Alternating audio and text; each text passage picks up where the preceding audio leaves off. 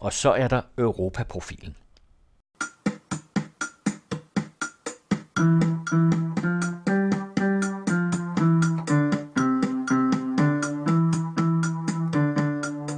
Radikale Venstre tror på Europa generelt. Vi er jo øh, generelt et, mm. et parti, som er, er glade for det europæiske samarbejde.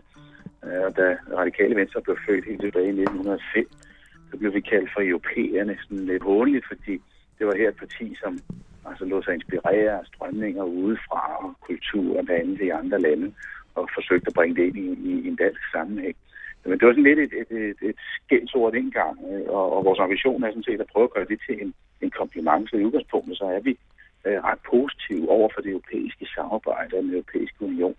Og ikke mindst den fri bevægelighed, som jo er en af grundpillerne i det europæiske samarbejde. Altså det forhold, at, at mennesker kan rejse over landegrænser og mm. studere mm. i andre lande, at de kan arbejde i, andre lande. Og der er det vores synspunkt, at, at hvis man kommer til Danmark, arbejder i Danmark, betaler skat i Danmark, jamen så har man også krav på at ret til de ydelser, der følger med. Så derfor øh, der, der slås vi for at, at, øh, at bevare og fastholde den her fri bevægelighed, som virkelig er under pres i øjeblikket, ikke bare i Danmark, men i en række andre europæiske lande. Det ubetinget mest europaorienterede parti i det danske folketing er det radikale Venstre – Morten Helvi Petersen er radikal spidskandidat til det kommende Europaparlamentsvalg, der finder sted som bekendt om et par måneder. Hør en samtale med Morten Helvi lige om lidt. Velkommen til tredje udgave af Europaprofilen. Programmerne bliver produceret med støtte fra Europanævnet, og mit navn er Annette Brun Johansen. Den 25. maj i år går danskerne for syvende gang til Europa-parlamentsvalg. Borgerne i EU's 28 lande skal stemme 751 medlemmer ind i Europaparlamentet, og de 13 af kandidaterne vil være valgt i Danmark. Og indtil videre tyder alle meningsmålinger på, at det bliver EU-skeptikernes og de nationalistiske partiers parlamentsvalg. Debatten drejer sig i høj grad om velfærdsydelser, lige fra dagpenge, børnecheck til folkepension og begravelseshjælp. Den senere tids debat om sociale klausuler, løndumping, børnecheck, dagpenge og meget andet velfærdsgods, kort sagt om pligter og rettigheder i det store europæiske fællesskab, har pludselig åbnet mange danskers øjne for konsekvenserne af arbejdskraftens fri bevægelighed i EU. En lidt overraskende wake-up måske for flere af reglerne er 12 år gamle. De blev godkendt i 2002, da EU's dengang 15 stats- og regeringschefer på et topmøde aftalte at udvide med 10 nye, fortrinsvis østeuropæiske lande fra 1. maj 2004, suppleret med yderligere to lande i 2007. Sidste sommer sluttede Kroatien sig så til som medlemsland nummer 28. Hvor fandt topmødet i 2002 sted? I København som end, under det danske formandskab, ledet af Venstres daværende formand og statsminister, Anders Fogh Rasmussen, som ved den lejlighed holdt en, ja, nogen vil sige bevinget tale. Citat. Europa spreder sine vinger i frihed, velstand og fred. Det er i sandhed et stolt øjeblik for den europæiske union. Det er en triumf for frihed og demokrati. Til vores nye medlemmer siger jeg varmt velkommen til vores familie. Vores nye Europa er født. Citat slut.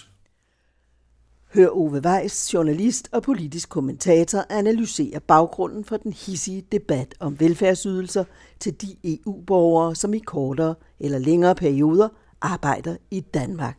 Der er mere tryk på EU-debatten nu allerede, øh, end jeg i hvert fald havde troet, der ville være for øh, et halvt år siden eller noget i den retning. Og det er ikke mindst som følge af, at vi så diskuterer SU og børnecheck og den slags ting, som vi gør så intenst øh, i øjeblikket. Så det er min forventning, at det, det kommer til at fylde meget, også i, i, i hele den resterende del af, af valgkampen her. Det tror jeg bliver hovedtemaet. Øh, og så er der jo selvfølgelig en masse andre vigtige ting, som, som trænger sig på. Øh, vi skal jo blandt andet også stemme om, om, om patenter og, og mm. den slags ting. For radikal venstres vedkommende, der vil vi også gøre meget ud af hele spørgsmålet om klima- og energipolitik, fordi øh, kommissionen fremlagde sit udspil til øh, kommende øh, klima- og energipolitik i, i januar. Og det bliver noget, som det kommende parlament får rigtig meget med at gøre. Derfor er det også vigtigt at, at få det placeret ind i valgkampen, hvor der er stor forskel på, hvad partierne så øh, i, i, i øvrigt mener. Den europæiske drøm er vores bedste våben. Det var titlen på en kronik forleden i politikken, skrevet af udenrigsminister Martin Lidegaard og Morten Helvi Petersen. Udgangspunktet var situationen i Ukraine, og de to kronikforfattere forestiller sig, at Ukrainekrisen kan samle Europa. De skriver blandt andet, for det første kan vi konstatere, at EU fortsat er så attraktivt et fællesskab af helt almindelige mennesker, er villige til at sætte livet på spil for at få deres drøm om Europa opfyldt. En drøm om europæiske værdier som demokrati, fred, retsstatsprincipper, menneskerettigheder og højere levestandard. I Danmark tager vi ofte vores europæiske rettigheder for givet, for de har været en integreret del af vores politiske kultur i over 100 år. Men vi glemmer måske, at mange 100 millioner mennesker rundt om i verden slet ikke nyder samme frihed, som vi selv gør. Selv i vores egen baghave bliver mennesker undertrykt af diktatorer eller dito aspiranter. I Hvide Rusland, i Rusland, i Ukraine. Den europæiske drøm handler om rettigheder for individet og om en demokratisk styreform i nationalstaterne. Men den handler også om en model for internationalt samarbejde, hvor rå våbenmagt er afløst af integration, og hvor nulsumspil er afløst af plussumspil. Det er det, som andre kalder fred. Den fred, som vores generationer har kunne nyde godt af efter århundredes krige i Europa. Også det kan EU tage en meget stor del af æren for. Jeg har ringet til Morten Helve Petersen. 2014 er skifteår for Europa, der skal vælges til Europaparlamentet. Og øh, hvilke emner kommer til at præge debatten i øh, den valgkamp, der måske snart øh, kommer til at fylde meget på den europolitiske scene frem til 25. maj? Jeg tror, at de diskussioner, vi har i øjeblikket om, om den fri bevægelighed mm. og, og, øh, og, og ydelserne, børnesjek, SU og den slags, det fylder meget nu, og det kommer til at fylde rigtig meget øh, i, i, i hele valgkampen. Øh, jeg oplever, at der er stor interesse for det, når man kommer rundt omkring i, i, i landet og, og debatterer EU, og, og derfor er det også min forventning, at det vil være det enkeltstående største tema i, øh, i valgkampen. Det vil være de tunge øh, emner? Ja, det tror jeg, fordi mm. det er i hvert fald min fornemmelse, når man kommer rundt og, og taler med folk, at, at det her det er et emne, som, som ligger folk på scenen. Og, og, og jeg vil også sige, at jeg synes, der er mere tryk på EU-debatten nu allerede, øh, end, end jeg i hvert fald havde troet, der ville være for øh, et halvt år siden eller noget i den retning. Og det er ikke mindst som følge af, at vi så diskuterer SU og børnecheck og den slags ting, som vi gør så intenst øh, i øjeblikket. Så det er min forventning, at det, det kommer til at fylde meget, også i, i, i hele den resterende del af, af valgkampen her. Det tror jeg bliver hovedtemaet. Øh, og så er der jo selvfølgelig en masse andre vigtige ting, som, som trænger sig på. Øh, vi skal jo blandt andet også stemme om, om, om patenter og, og mm. den slags ting. For radikal venstres vedkommende, der vil vi også gøre meget ud af hele spørgsmålet om klima- og energipolitik, fordi øh, kommissionen fremlagde sit udspil til øh, kommende øh, klima- og energipolitik i, i januar. Og det bliver noget, som det kommende parlament får rigtig meget med at gøre. Derfor er det også vigtigt at, at få det placeret ind i valgkampen, hvor der er stor forskel på, hvad partierne så øh, i, i, i øvrigt mener. Så hele klima- og energidelen, det er også noget, vi vil presse på fra radikal side for at få placeret på, øh, på dagsordenen her. Hvad bliver det dit øh, indspil, når det drejer sig om, øh, om klima- og miljøpolitik? Det bliver, Hvad har du at, komme med? Jeg har det at komme med, at vi fra radikal side gerne vil hæve de ambitioner, som ligger i kommissionens forslag mm. yderligere. Øh, og, og vi vil også gøre øh, meget ud af at presse på for øh, hele spørgsmålet om den vedvarende energi, at det bliver placeret centralt i, i, i diskussionerne, fordi øh, det er så vigtigt, som, øh, som det er. Øh, dels for at, øh, sikre, at vi kan lave en grøn omstilling af økonomierne og samfundet, så vi bevæger os over i retning af mere vedvarende energi, frem for det fossile øh, baserede brændstoffer og den type ting. Øh, og det bliver vigtigt i sig selv, og så kan vi senest se øh, med hele den, forfærdelige situation i, i Ukraine og, og det, det store politiske spil, øh, der er i gang der, hvor vigtigt at tingene omkring energiforsyning mm. og vedvarende energi er og bliver for Europa i fremtiden. Så der kommer også den dimension ind i det fra det radikale venstre side, at for at mindske afhængigheden af Putin og oliesejker og, og, og andre øh, folk der, så er Europa nødt til at kunne mere på den vedvarende energi for at sikre sin egen forsyning og sin forsyningssikkerhed, og dermed så mindske afhængigheden af, af, af sådan en forfærdelig øh, bandit, som, øh, som, som Putin agerer i øjeblikket i, i Ukraine. Men det er der vel også lydhør over for netop på baggrund af, hvad der sker i øjeblikket på den store politiske scene? Ja, altså Eller det, det er jeg så lidt spændt på, om, om mm. der er, mm. når det kommer til stykket, ja. fordi der er jo meget forskellige holdninger til, til det her, og mm. forskellige vægtninger af, af det grønne og det grønne område generelt øh, i, i, i Europa i dag, hvor hensynet til jobs og, og vækst jo øh, selvfølgelig står meget højt øh, på, på dagsordenen i, i, i en række lande. Og derfor er det ikke helt så, så det bare at sige, at, at alle gerne vil det mm. grønne, fordi det har en pris. Og spørgsmålet er, om politikerne og partierne, hvilke partier er villige til at betale den pris for den grønne omstilling. Og, og det er vi i høj grad i, i, i radikale venstre. Og jeg fornemmer ikke, at der nødvendigvis er den samme villighed til det, når man ser eksempelvis den danske diskussion om, om klima- og energipolitikken i øjeblikket. Så er der jo partier, der trækker i den anden retning og siger, at vi skal være knap så ambitiøse, og det skal gå langsommere mm. med, den, med den grønne omstilling. Nej, jeg synes desværre ikke, at der er den store sådan, lydhørighed i, i det øh, rundt omkring. Det er i hvert fald en politisk kamp, og det er også derfor i øvrigt, at, at der er forskel på, hvad pokker det er, at, at danskerne vælger til at skulle øh, være i det her Europaparlament, fordi der er forskellige vægtninger af det grønne i forhold til det sorte, hvis man kan sige det på den måde. For nu at vende tilbage til børnesjekken, øh, så er vi lige nu, som du nævnte, i midt i en ophedet debat, og måske også en debat om retten til at modtage dagpenge. Og, og her er der vel øh, i virkeligheden tale om et sammenstød mellem en af grundpillerne i EU-konstruktionen, nemlig retten til fri bevægelighed, og så indretningen af det danske velfærdssystem. Ja. Øh, hvad, hvordan er holdningen i dit parti? Jamen, radikale venstre tror på Europa generelt. Vi er jo øh, generelt et, mm. et parti, som er, er glade for det europæiske samarbejde. Øh, og da Radikale Venstre blev født helt tilbage i 1905, så blev vi kaldt for europæerne sådan lidt håndligt, fordi det var her et parti, som altså lå sig inspirere af strømninger udefra og kultur og andet i andre lande, og forsøgte at bringe det ind i, i, i en dansk sammenhæng. Men det var sådan lidt et, et, et, et skældsord dengang, øh, og, og vores ambition er sådan set at prøve at gøre det til en, en kompliment. Så i udgangspunktet så er vi øh, ret positive over for det europæiske samarbejde og den europæiske union.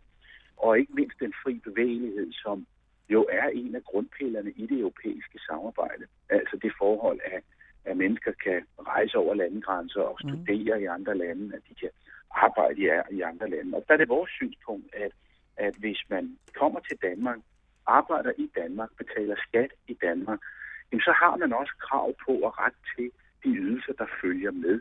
Så derfor øh, der, der slås vi for at, at, øh, at bevare og fastholde den her fri bevægelighed, som virkelig er under pres i øjeblikket, ikke bare i Danmark, men i en række andre europæiske lande. Og der advarer vi imod dels, øh, at, at man ikke må blæse det her op til et større problem, end det vidderligt er. Øh, og samtidig, hvis man begynder at pille ved den fri bevægelighed, som der vidderligt er forslag om, jævnfører Dansk Folkeparti og, og, og, og andre øh, danske partier, der vil sådan noget med grænsebommen ned også på, på, på det her område, øh, jamen så risikerer vi at gamble med alle de gevinster, som det indre marked og den fri bevægelighed betyder for Danmark og har betydet for Danmark gennem de sidste øh, 50 år. Øh, så, så vi tilhænger en fri bevægelighed, og, mm. og, og vi slås for at, øh, at bevare den i, i øjeblikket. Kan du sige noget om omfanget af, af de problemer, der jo på en måde er, er medvirkende til at, øh, at mobilisere frygten for social dumping og velfærdsturisme osv. Er det en frygt, der efter din mening er overdrevet? Jeg synes, at bekymringen er overdrevet. Fordi når vi ser de nøgne tal i forhold til, hvor mange der kommer hertil og, og, og får børnecheck eksempelvis, øh, eller SU, eller hvad det er, så det er altså ikke noget, der sådan her 2014 øh, giver anledning til øh, sådan de store øh, bekymringer så så der var en forsker, der, der var ude i dag og sige, at, at, at man kan altså ikke ud af tallene se, at, at, at folk flytter fra det ene europæiske land til det andet udelukkende på grund af, af, af forskelle i, i de her velfærdsydelser. At det er langt mere fundamentalt, at hvis man vælger at flytte til et andet land for at studere eller arbejde, jamen, så er det det, der er udgangspunktet, og ikke øh, det her med, hvilke typer ydelser, der, der findes i et givet land. Ikke? Og derfor så synes jeg, det er vigtigt at få nogle proportioner ind i, i, i den debat. Altså indimellem så får man jo det indtryk, at, at, at, kasserne bare skulle stå øh, åbne og på vidgab øh, i, i Danmark. Det er altså ingen lunde tilfælde. Hvis det virkelig var så galt, som nogle af skeptikerne anser i øjeblikket, jamen så øh, vil vi jo også se et langt større antal øh, andre EU-borgere i, i Danmark, end tilfældet er øh, i, i øjeblikket. Så vi vil gerne med en lidt til besindighed og få lidt proportioner ind i, i, i debatten her. Eksempelvis med den seneste diskussion øh, om, omkring øh, børneydelse, børnesjækken. Øh, jamen, der er det lovforslag, som regeringen har, har lagt på bordet nu, og som der skal forhandles om her i den kommende periode. Mm. Jamen, det er jo et lovforslag, der, der, der øh, giver udgifter for i omegnen af 15 millioner kroner. Øh, og det skal altså ses i sammenhæng med en børnesjek, hvor vi udbetaler over 14,5 milliard øh, om, om året. Øh, så de proportioner er altså vigtige at få, få ind i, i, i den her debat. Det er en vigtig debat, det er en meget følelsesladet debat, men det er altså også vigtigt lige at få nogle, nogle fakta ind i, uh, ind i den også. Hvorfor tror du, den er så følelsesladet? Er det fordi, den måske er meget, meget nem, er meget nem at forholde sig til? Ja, det er det. til spørgsmålet og, om patentdomstolen. Ja, men, men det er der, der ingen tvivl om, at det er, der, det er der nemmere at forholde sig til øh, ja, det her eksempel, som nu er jo blevet brugt øh, i, i en uenighed omkring jordbærplukker og, og, og den slags ting. Det er der nogle stærke billeder i. Men det er klart, der er også nogle stærke følelser i det her med, øh, om, om hvorvidt, at man eksempelvis skal kunne sende en, en børnecheck også ud af landet. Og der er det, vi fra radikal venstre side siger, at jamen, det synes vi er fair nok, at når man er her i Danmark, arbejder i Danmark og betaler skat i Danmark, jamen, så følger også et, et rimeligt øh, krav på en, en, en børneydelse, om den så udbetales øh, i, altså til børn, der bor i Danmark eller i, i andre lande, det er mindre afgørende for, øh, for os, fordi der skal være den sammenhæng, at når du betaler skat i Danmark, så er du også krav på at ret til nogle af de ydelser, som, som vi i øvrigt har. Så på den måde synes vi, at tingene hænger sammen. Men det er en meget følelsesladet debat, øh, og, og, og, og man kan indimellem få det indtryk af debatten, at, at det skulle være svimlende beløb, som ryger ud af landet, men det er altså ikke tilfældet. Morten Helvi Petersen, ifølge alle forudsigelser, så vil øh, valgene til Europaparlamentet føre til en markant stigning i opbakningen bag de mange forskellige euroskeptiske partier og grupperinger. Hvilken indflydelse vil, vil alle disse øh, modstandergrupper få i det kommende parlament? Og er der plads til en radikal fra Danmark? Ja, til det sidste, der håber jeg i hvert fald på, at, at, at der bliver plads til en radikal. Det er i hvert fald det, vi, vi, vi arbejder hårdt på at, at sikre. Og radikale venstre opnåede ikke repræsentation tilbage i 2009. Det håber vi så på, at, at vi gør i den her øh, omgang. Så det håber vi virkelig, at, at der er øh, plads til. Men det er klart, at, at hele skeptikerlinjen har jo medvind i øjeblikket, og, og meget tyder på, at, at altså eksempelvis Dansk Folkeparti er hjemme et, et, et stort valg. Lige så vel som, at den her skepsis jo også sætter sig i ikke mindst hvad der sker i de borgerlige partier, altså i Venstre og konservative, øh, som jo også lægger en, en mere skeptisk linje for dagen nu, end de har gjort før. Og, og det vil sige, en ting er, er, er, at skeptikerpartierne som sådan, at de vinder frem og får en, en stigende indflydelse også i det kommende Europaparlament. Det må man regne med. Men det sætter sig jo altså også i forhold til partierne Venstre og Konservative herhjemme, der, der nu anlægger en væsentlig mere skeptisk linje end, end, øh, end før. Så det påvirker på flere måder. Øh, dels den direkte øh, repræsentation, og dels indirekte i forhold til, hvordan at, at mange andre partier begynder at, at, at være mere skeptiske i deres tilgang til det. Og det kommer til at udfordre det, det kommende Europaparlament, selvfølgelig med forbehold for, hvordan valgresultaterne bliver, og, og, og, og hvordan mandaterne her kommer til at falde. Men det er da klart, at det kan jo ikke andet end at, at blive en, en stor faktor i et kommende parlament, øh, hvis det er sådan, så, så skepsisen øh, virkelig stiger. Men hvad det betyder i praksis, øh, der kommer vi til at afvente valgresultatet for at se, hvad, øh, hvad de tal egentlig siger og forstærke det repræsentation bliver. Hvilket Europa ønsker du, øh, og vil du arbejde for? Altså, hvilken rolle skal Europa spille i den enkelte borgers bevidsthed, efter din mening, og i den globale sammenhæng naturligvis? Jamen, jeg mener, at det europæiske samarbejde har en, en stor betydning og en vigtig betydning, alt den stund, at mange af de udfordringer, vi står overfor, det er udfordringer, der løses bedst i, i, i fællesskab. Øh, og det er lige fra øh, det at komme igennem den økonomiske krise, som vi jo arbejder på i, i øjeblikket, ved at blive bedre til at skabe jobs og vækst og arbejdspladser, Øh, og, og, og de samarbejder, vi har det. Den fri bevægelighed er, er en vigtig forudsætning for øh, mange virksomheder i, i Danmark, og dermed også vores mulighed herhjemme for at skabe vækst og, og, og, og arbejdspladser. Og der, der er det europæiske samarbejde jo helt afgørende, at det indre marked fungerer, og det er en daglig kamp at få det til at fungere.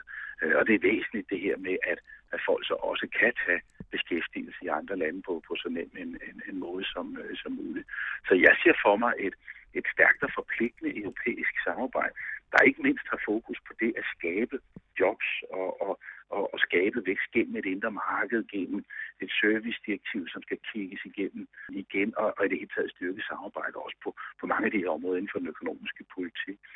Og så ser jeg hele det grønne område som utrolig vigtigt i forhold til at, at, af menneske alt lige fra luftforurening til endnu stærkere samarbejde omkring udbygning af et indre marked, også for vedvarende energi, så vi kan mindske afhængigheden af Putin, og, og, og vi kan sikre en, en reel grøn omstilling af vores økonomier.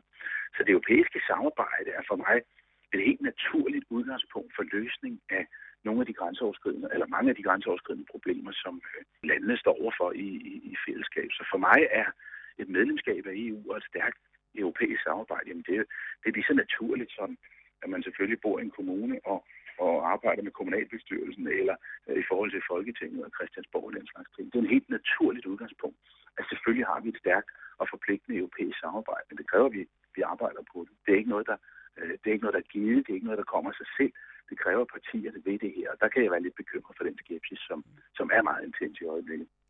Nu nævnte du den øh, økonomiske krise. Altså, hvilke sociale udfordringer mener du, at øh, Europa står overfor? Både, både det samlede Europa og Danmark selvfølgelig.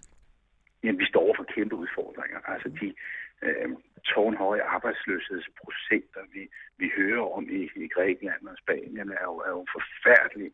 Og, og, og ikke mindst øh, ungdomsarbejdsløsheden, som, øh, jo øh, altså risikerer virkelig at, at, at sætte sig og trække nogle, nogle dybe spor. Det er jo aldrig godt for, øh, for, øh, for et samfund.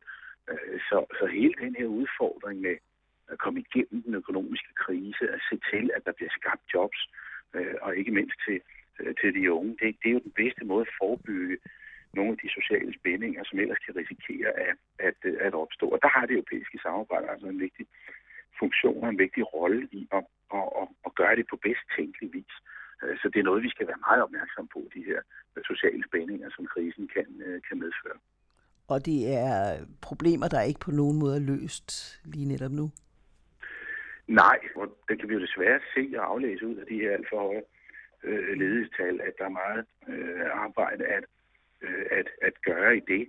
Øh, og, og, og det vil være en, en vedvarende kamp, det her, at, at, at sikre, at, at økonomierne fungerer øh, bedst muligt. Der er små lyspunkter i øjeblikket i forhold til, at nogle af økonomierne begynder at se ud til at, at have det lidt bedre, end de har haft det, men der er lang vej igen.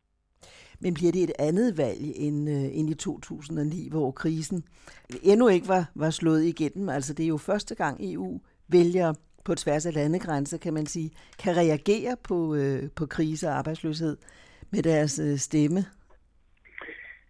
Ja, og det er også derfor, det bliver et anderledes valg. Og, og, og, og jeg tror da også, at den skepsis, vi, vi ser rundt omkring i der høj grad, også er betinget af, at det økonomiske krisetider, og at der er mange af landene, der er igennem virkelig hårde omstillinger af deres økonomier øh, for at reagere på den her krise. Der får EU så også skylden for mangt og meget, og også i mange sammenhænge langt mere end, end rimeligt er. Altså hvor mange af udfordringerne jo er nationale udfordringer, og bør løses nationalt så kan det også være bekvemt for politikere øh, rundt omkring at sige, at det er ingen skyld, det hele, og det passer altså ikke. Øh, der, der er man også nødt til at have nogle proportioner ind i det. Men det er helt klart, at parlamentsvalget nu vil blive præget af den økonomiske krise og den deraf afledte øh, stigende skepsis. Øh, og, og så meget desto større udfordring for, for vi, der grundlæggende er begejstret for det europæiske samarbejde, netop at påvise, hvor, hvor vigtigt og centralt det her samarbejde er, hvis vi skal gennem den her økonomiske krise. Der er det altså min overbevisning, at det gør vi. Vi kommer, vi kommer bedre gennem krisen ved et, et stærkt og forpligtende samarbejde, end, end, end vi på nogen måde ville have kunnet uden.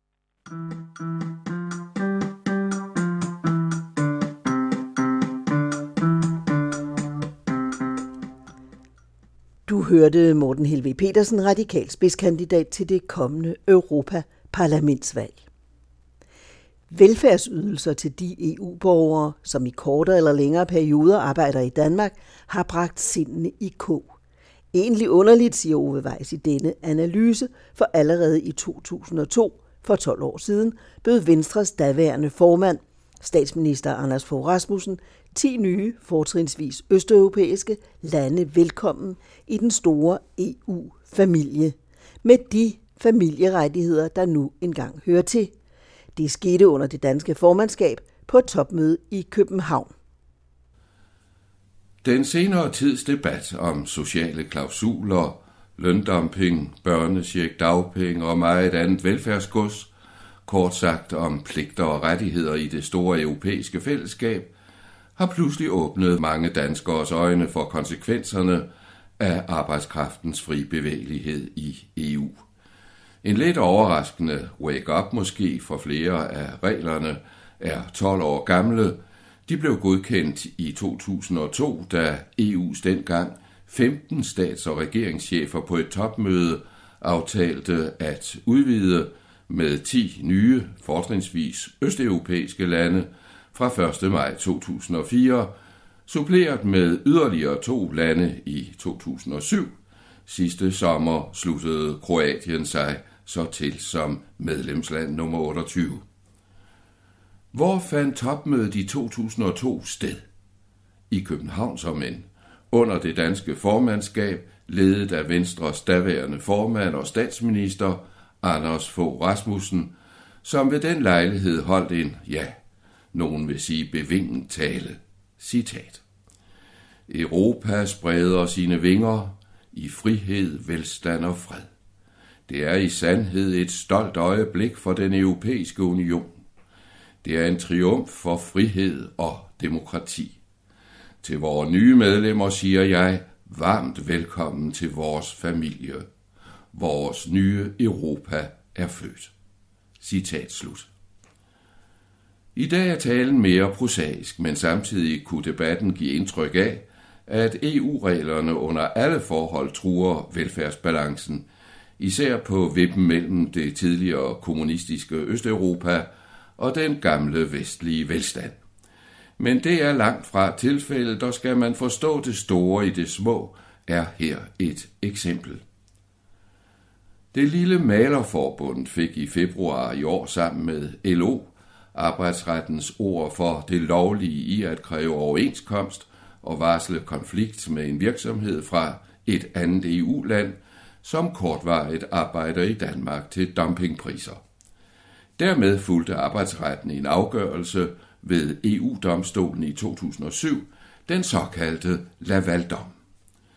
I det aktuelle tilfælde drejer det sig om tyske Hekabe, som med polske arbejdere til dumpinglønninger på 70-80 kroner i timen, gennem tre måneder renoverede blandt andet 100 værelser på Hotel Atlantic ved Aarhus Havn. Kampen mod social dumping med EU-retten i ryggen er i øvrigt et centralt punkt i de overenskomster, som fagforbundene under BAT-kartellet, det vil sige bygge, anlægs- og træarbejderne, netop har indgået for de kommende tre år, og som nu er til uafstemning blandt medlemmerne. Med andre ord, hvis ellers parterne, og det gælder både lønmodtagere og arbejdsgivere, som er truet af unfair konkurrence fra såkaldte grå arbejdsgivere, er opmærksomme på misbrug af fremmed arbejdskraft, er der lige vilkår på det danske arbejdsmarked med krav om overenskomstmæssige løn- og arbejdsvilkår. Anderledes med dagpengene, hvor den fremmede arbejdskraft synes favoriseret. EU-borgerne kan optjene hovedparten af dagpengene i hjemlandet, men med krav om tre måneders arbejde i Danmark før udbetaling af dagpenge.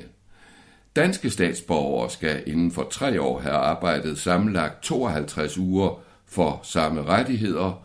For at optjene dagpengeret skal EU-borgere have indbetalt til A-kassen gennem tre måneder, hvor kravet til danskere er et års medlemskab. Netop dagpengene er blevet en varm sag af flere grunde. Finland har indbragt sagen for EU-domstolen det samme ved Danmark, efter at statsminister Helle thorning Schmidt i øvrigt afviste samme procedure for børnechecken. Dertil kommer, at dagpengeudgifterne til EU-borgere fra især 10 østeuropæiske lande i en fireårsperiode er tidoblet fra 32 millioner kroner i 2008 til 345 millioner kroner i 2012. En udvikling, som forleden fik den radikale arbejdsmarkedsordfører Nadem Farouk til at sige, citat, vi er klar til at sikre både kontrol og de nødvendige værnsregler, citat slut. Men det var de radikale ikke i januar i år, hvor den daværende europaminister, Socialdemokraten Nick Hækkerup, sammen med Venstres Jakob Ellemann Jensen og med støtte fra de konservative, var enige om en aftaleskitse for årlig kontrol af velfærdsydelserne til EU-borgere på en række områder som dagpenge, SU og børnesjek. Det radikale regeringsparti nedlagde veto.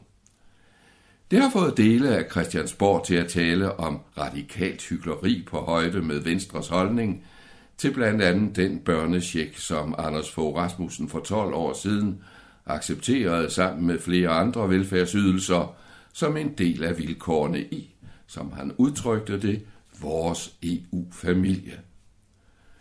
Nu er børnesjekken, når man ser bort fra den ophedede debat og ser på tallene, reelt et mindre problem.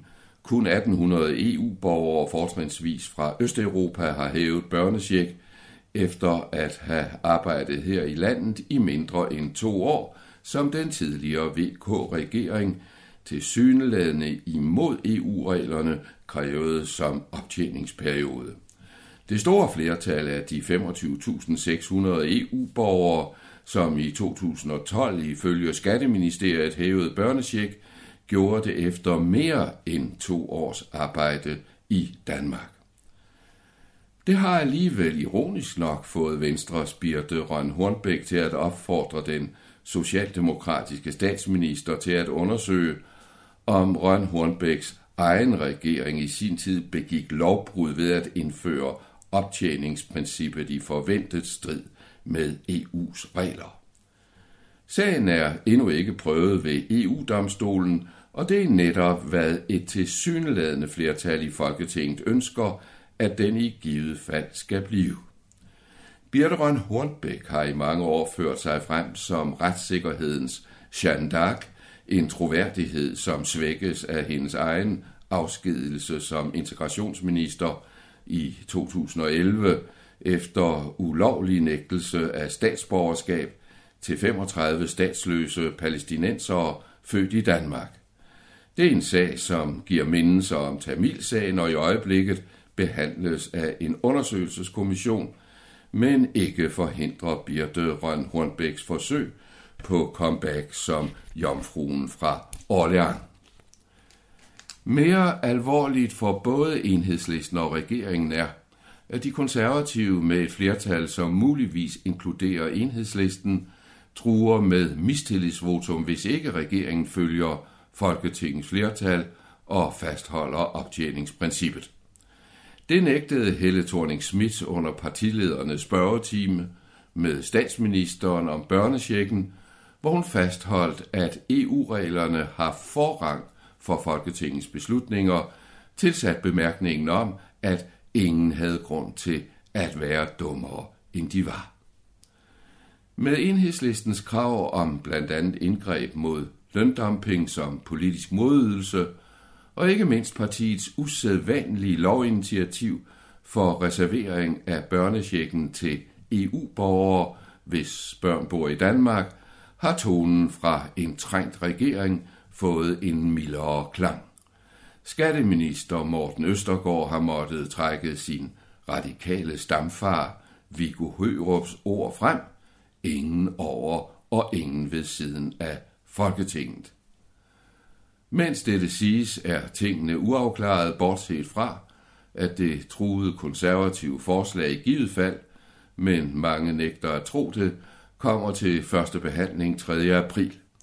Forløbig er regeringen i forhandling med VK-partierne, og der synes at være en lille bevægelse af mere teknisk og psykologisk karakter. I stedet for udbetaling for tre måneder er der enighed om bagudbetaling for en måned af den børnecheck, som til gruppen af østeuropæere udgør 0,2 procent af det samlede proveny. Så også her ses det store i det små. Du hørte Ove Weiss, journalist og politisk kommentator. Også spidskandidat til det kommende EU-parlamentsvalg for det radikale venstre, Morten Helvi Petersen, medvirket i denne tredje udgave af Europa-profilen. Programmerne bliver produceret med støtte fra Europanævnet, og mit navn er Annette Brun Johansen.